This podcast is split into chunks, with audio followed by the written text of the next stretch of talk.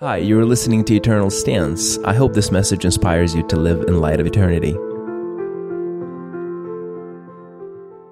Well, it's good to be in the house of God, and I'm excited to preach today. As you, if you were here last uh, last Sunday, we we kind of went into the series about Christmas carols. I think a lot of times when we come around, like right after Thanksgiving, we start to hear all the carols on on the on the radio, and sometimes they can be extremely annoying. You know what I mean?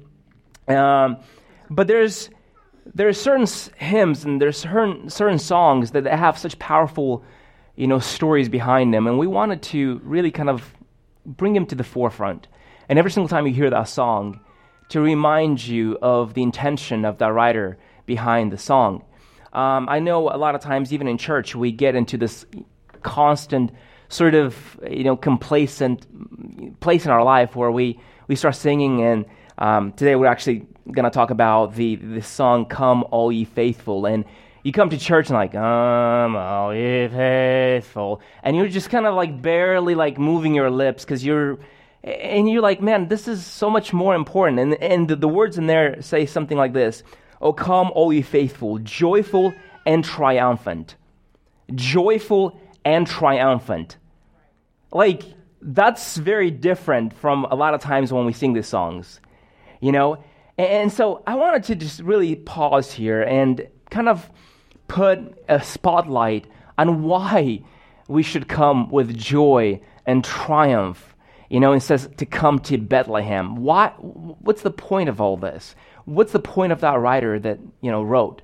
Um, so I know that, especially around Christmas, we get into this habit of, oh, I have to do this and I have to buy things and I have to make sure that I visit my mom and I have to do all these other things. And you can be overwhelmed at times.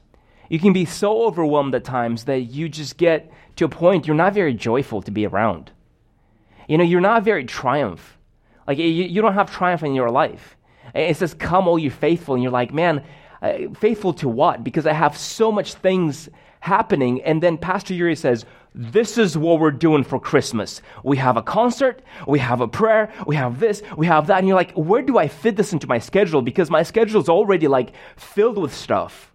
So we, a lot of times we can get into this kind of habit of like faithful what do you mean like i'm barely trying to like make make make make make, make sure that my my boss is happy uh, joyful what are you talking about I, i'm just so overworked you know, and it's so difficult to be joyful. And, and I don't know if you, how you came in this morning, but if you had a bad year, if 2018 has been a bad year for you, maybe you've lost someone.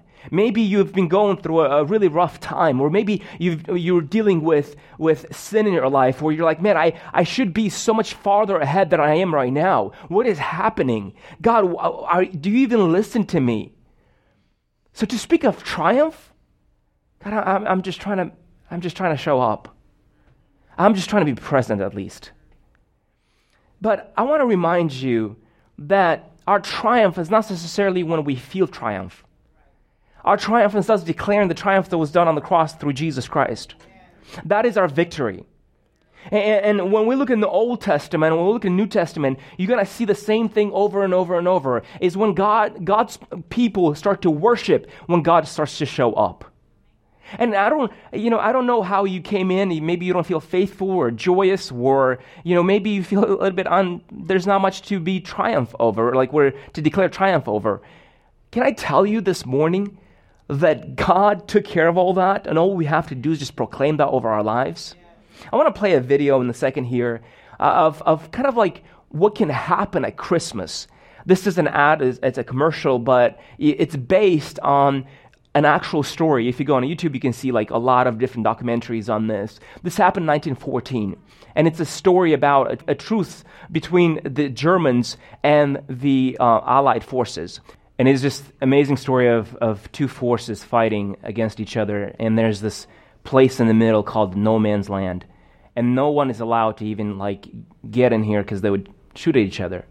And then Germans started to sing these these carols a holy night, and so on and so forth. And as they were singing this, the, the English started in their own language to, to sing that. And there's this day, it was Christmas of 1914, where the two forces start coming together and they weren't shooting at each other. They came in peace. What an amazing story, I think, even for today, where you have things how they ought to be. Not, not, not how they are, but things how they're supposed to be. You see, God created you in His image, and He created us to live in peace. But along the line, we, we, we missed the point. We sinned against Him, and as in our sin, we, we placed the whole creation under a curse. And now we have rare glimpses in the midst of war and all these things that are happening where people are hating on one another. And because of the brokenness of, of humanity, we have glimpses of the things how they ought to be. Glimpses of peace. Now, the Hebrews, they have a word for this, and it's, it's, it doesn't do justice because uh, the best way that we can translate this word is peace. But the word in Hebrew is shalom. You know, and they would go up to one another and say shalom, like they would greet each other that way. And, and shalom means peace, you know, being calm. Shalom means to, to have this like tranquility, harmony, wholeness, completeness. That's what it means. Obviously, like we don't really have like a word to say that in the English language, but they would greet one another and say, "Peace be with you." Uh, in other words, what they would say to one another is that I want the best for you. So I was thinking maybe we should practice that this morning. Could you just turn to your neighbor and say shalom? Now, turn to the other person you didn't choose the first time and say shalom. And I think that's important because I think this word enc- encompasses what ought to be.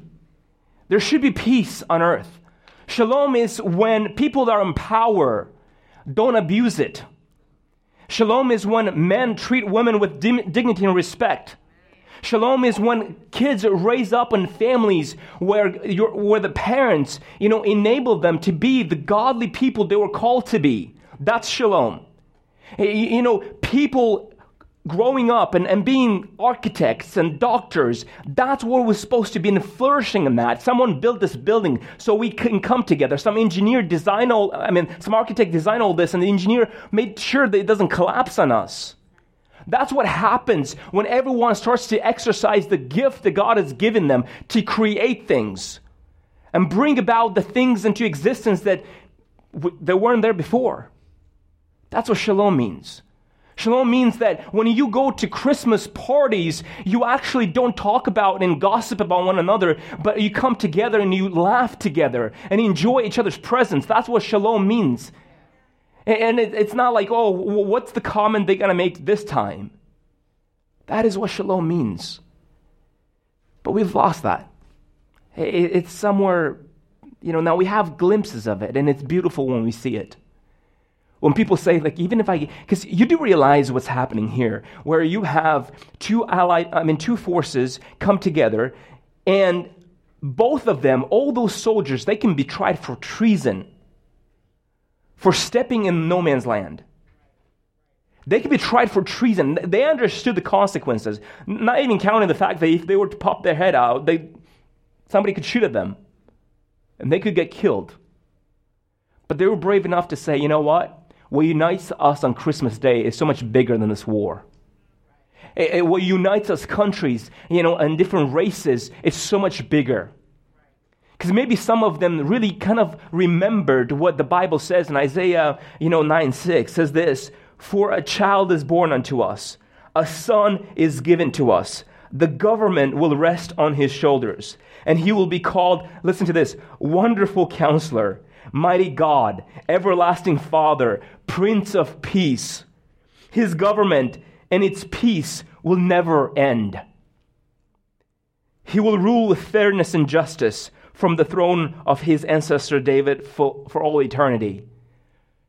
So, so, so when we think that we, God, we need you to intervene, we need you to, to make a move on earth and bring peace. And we were hoping maybe for a system, a set of principles. And what God is doing, He sends us a child.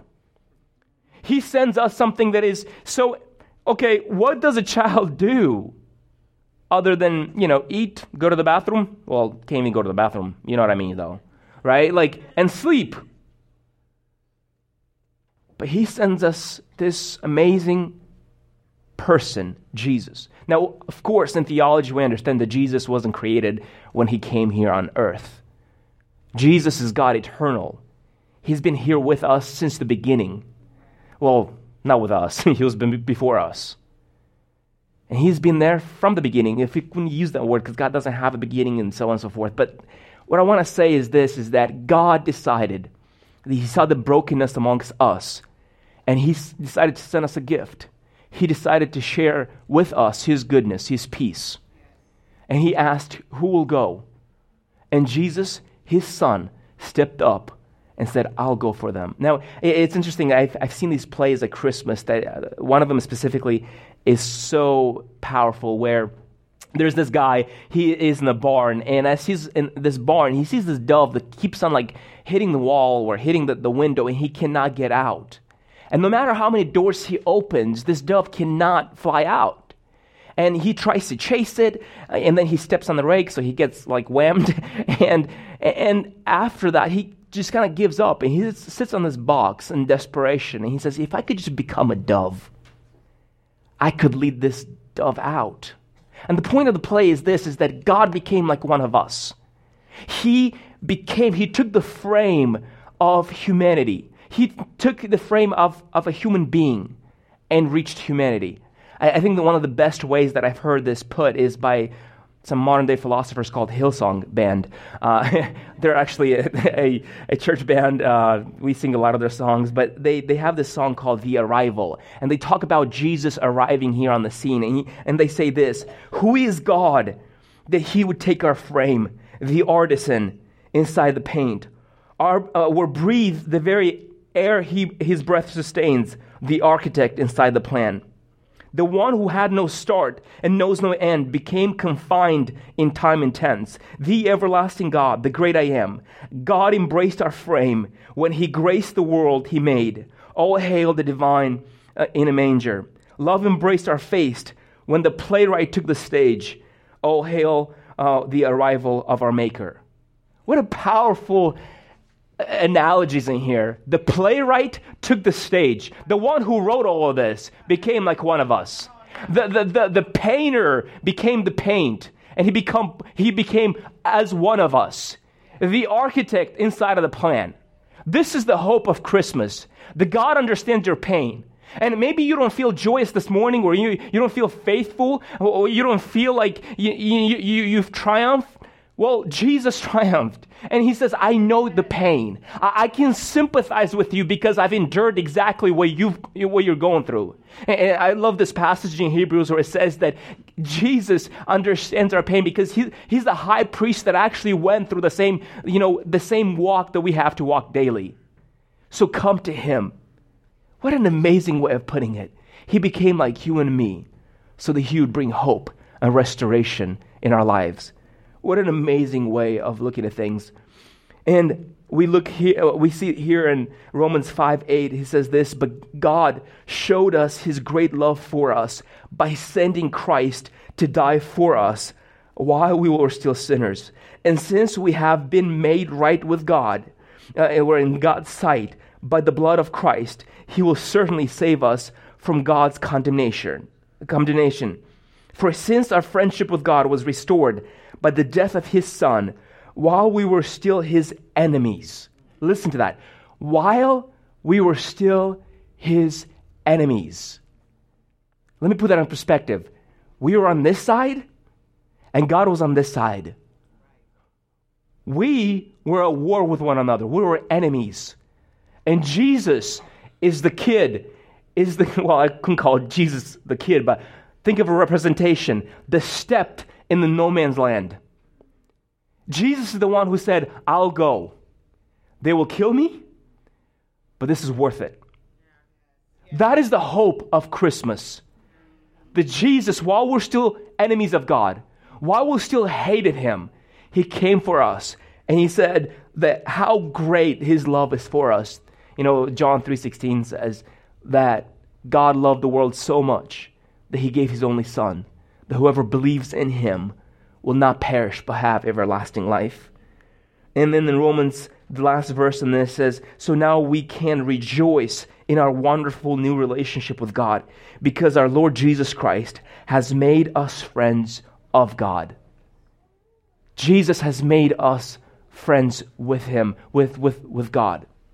So I want to give you four things that Jesus will do in your life. The first thing that I want to tell you is the first thing for God to actually move in your life, you have to come to Jesus. Jesus says this that you know he calls upon us to to no matter what you're dealing with.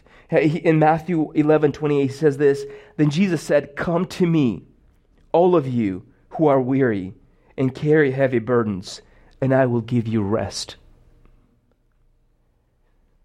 Jesus understands that maybe this morning you came here and you're tired and you're exhausted. And Jesus says, Come to me, all of you who are weary. Jesus called people that were very different than he, who he was. People that were sinners, tax collectors, people that were broken, the lepers that they couldn't really they couldn't really touch the lepers because the lepers if you if you became a leper at that time, you had to yell, "Leper here, like can't you can't approach me because they were unclean." Jesus plowed through all of that. Jesus stepped through, regardless the the racism, the cultures, the all those things that were happening in that moment, and said, "I came here for you." And in this moment, I, I came here that you might receive sight. I came here that you might receive healing. And this morning, he's saying this that you might think that you came here because someone invited you, or maybe because you're here just because that's something you do on Sunday morning. But he is here to encounter you. He is here to take away the burden. He, he is here to say, Come to me because I know what it's like to be weary. So we have to come to Him first. We can't see a change in our life unless we come to Him. And the second thing He's going to do is Jesus will make you faithful. You see, faith is given to us. It's not something that we just sort of muster up. It says the faith comes by hearing and hearing his word. Faith in itself is a gift. And in eh, Hebrews 12, it says that Jesus is the author and perfecter of our faith. And we are to come and put our eyes on him, not on the, our problems. And I think it's so, it's so difficult because when you, um, I call it the, the, the tyranny of the moment, okay? When you are so overwhelmed with emergencies, you can't really attend to the bigger things in life. Yeah, if you have fires to put out, eh, they're like emergencies in your life, they're like tyrants, right? Like they just suck your attention. They, they, they want to make sure that you're, you're glued. So, so, you know, it's really hard to break away from that. And you're getting bullied but the next thing that you have to do, and Jesus says, you know, what, what he said to Martha, and, you know, says, Mary's the one who's actually doing what she's supposed to do, and that is to sit at my feet. Martha, you are just way too busy trying to get things ready. So, so my hope is this Christmas that you encounter Jesus. And the next thing you understand is that your faith is based not on how well you know you are or try to muster it up. Your faith is based on are you sitting at his feet? Are you in his presence? Are you spending time? In, are you, in other words, what the, the, the song that we talked about, Come, O ye faithful, are you beholding his glory? Are you beholding him? You see, when you spend time in his presence, you cannot walk out of that place different.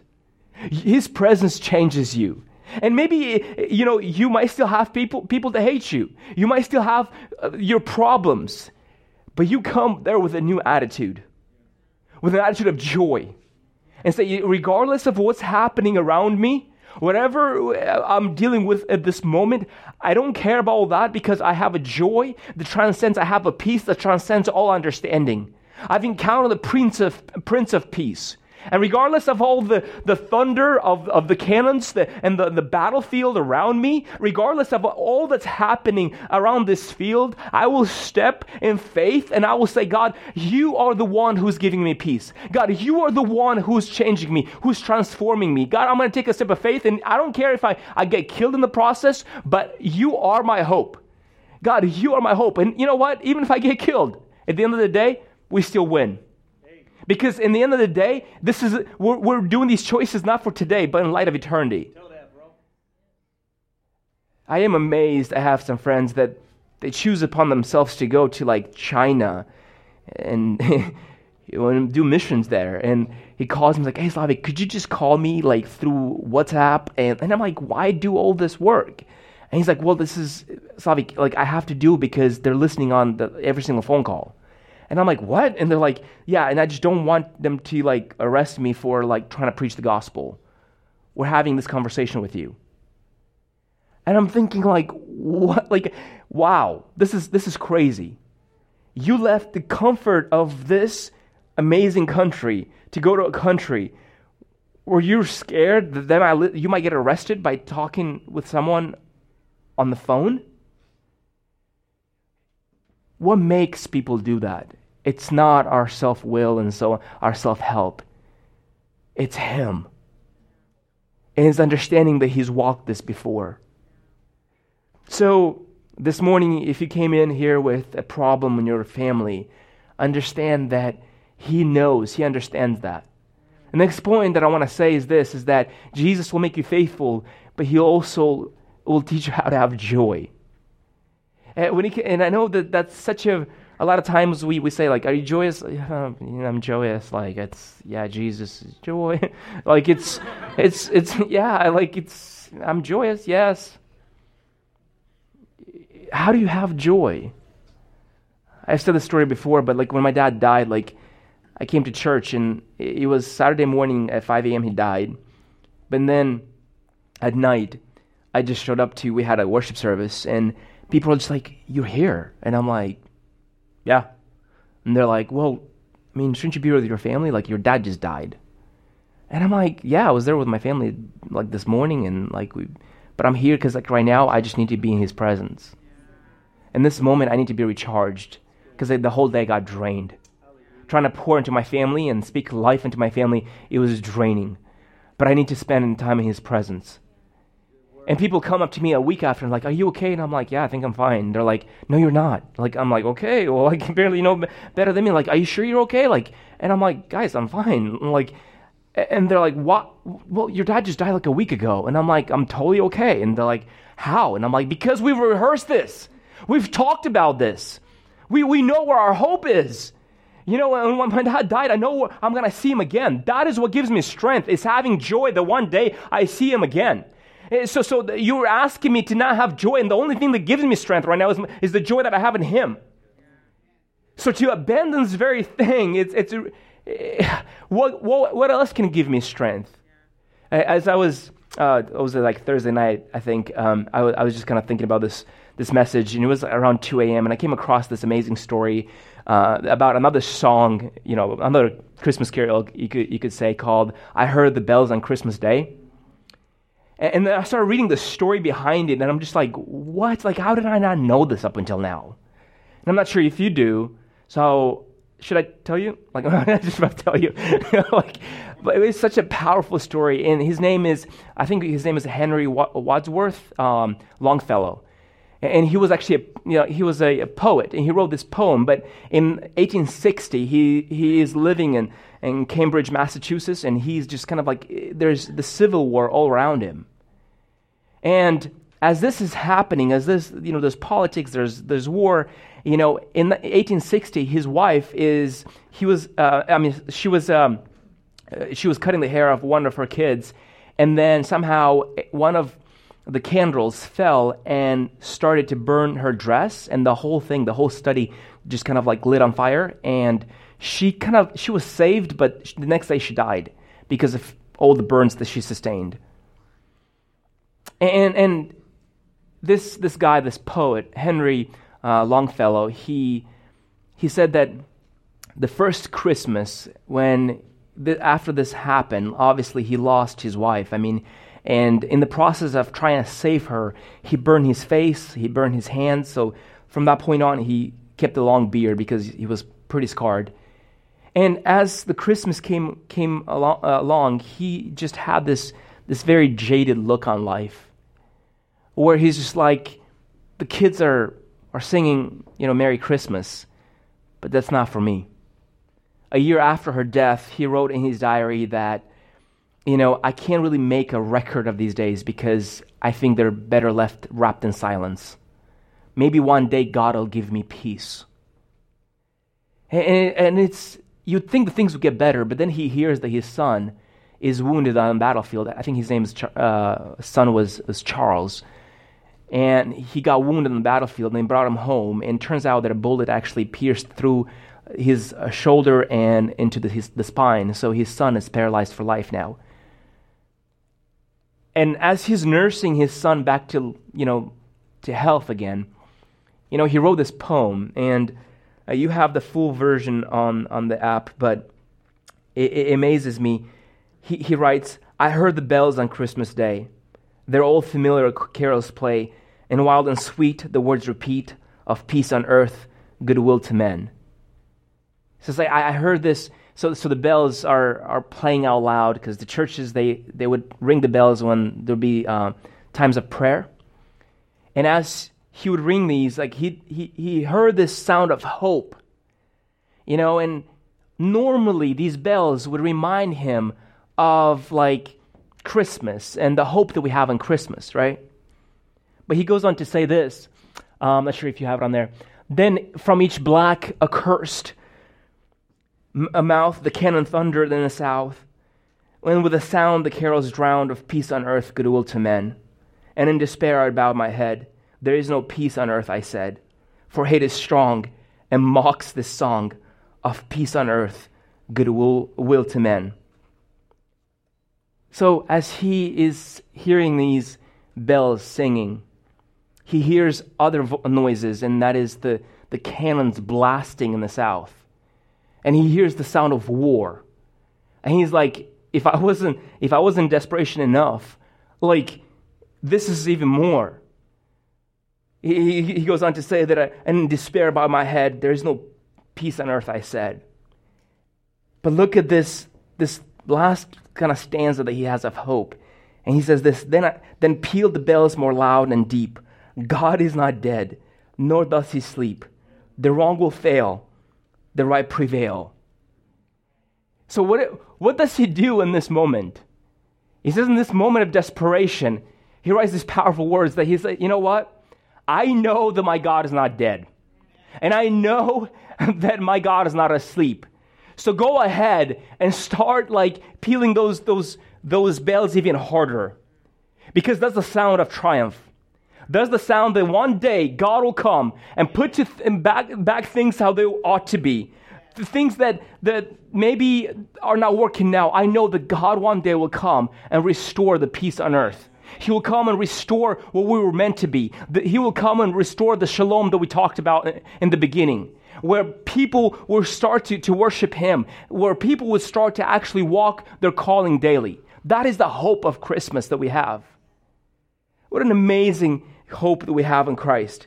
I, I love this passage in 1 John 15 9. It says this I have loved you even as the Father ha- has loved me. Remain in my love.